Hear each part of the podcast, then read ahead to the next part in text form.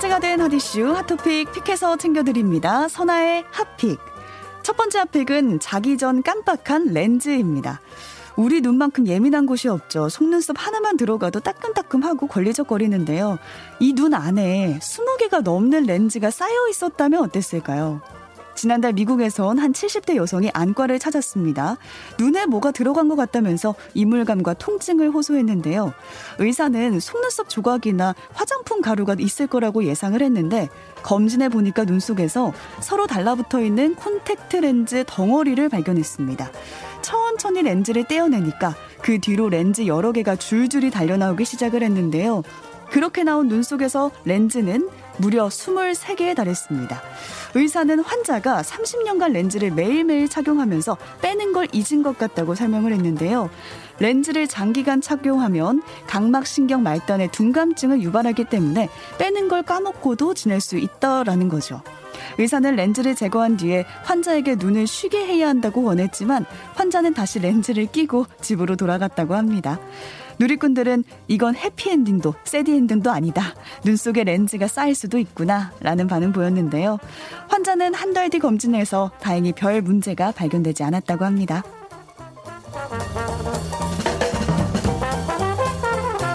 두 번째 pick은 카톡 먹통되자 광고한 라인입니다. 주말 내내 카톡이 먹통이 되면서 여기저기서 볼멘소리가 나왔는데요. 이때를 놓치지 않고 네이버가 자사의 메신저 라인을 적극 홍보해서 눈길을 끌었습니다. 카톡이 이상을 보인 지난 토요일 오후 네이버는 메인 화면 검색창 아래에 긴급한 연락이 필요할 때 글로벌 메신저 라인을 사용하세요 라는 광고를 노출했는데요.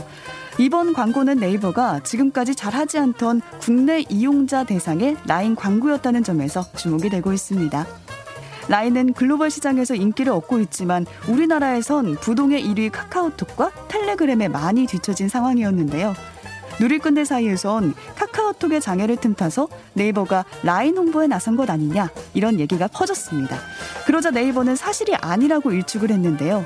이날 열린 BTS의 2030 부산 세계 박람회 유치 기원 콘서트를 앞두고 메신저를 이용하려는 팬들이 많아질 것으로 기대해서 광고를 한 거라고 설명을 했습니다. 한편 이번 데이터 센터 화재로 네이버 역시 피해를 봤지만 카카오보다 복구가 훨씬 빨랐다는 점에서 비교가 되고 있는 상황인데요.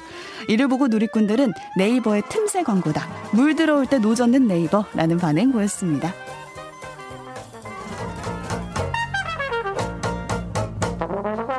세 번째 픽은 몰라보게 달라진 내비군 도시락입니다. 오이 무침, 단호박 샐러드, 김치, 지난 6월 한 예비군 훈련장에서 나온 도시락 반찬인데요. 훈련하고 먹는 밥이 달랑 이거냐 하는 부실 급식 논란이 일었습니다. 그런데 4개월이 지난 지금 예비군 도시락이 달라진 건데요. 지난 13일 한 온라인 커뮤니티에는 싱글벙글 예비군 도시락이란 제목의 글이 올라왔습니다. 글쓴이는 양도 많고 맛있고 따뜻하다면서 울산 동북구의 한 예비군 훈련장 도시락 사진을 공개했는데요. 사진에는 불고기와 생선가스, 감자 볶음, 반찬과 국이 있었고요. 밥 위에는 계란 프라이가 올려져 있었습니다.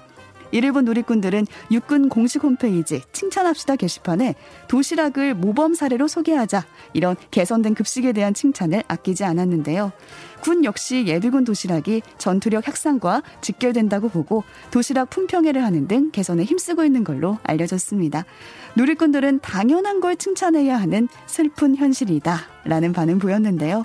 밥심이 괜히 있는 말이 아니죠. 밥신 내서 예비군 훈련 잘 받을 수 있도록 급식 더 좋아졌으면 좋겠습니다. 지금까지 화제의 토픽 선아의 핫픽이었습니다.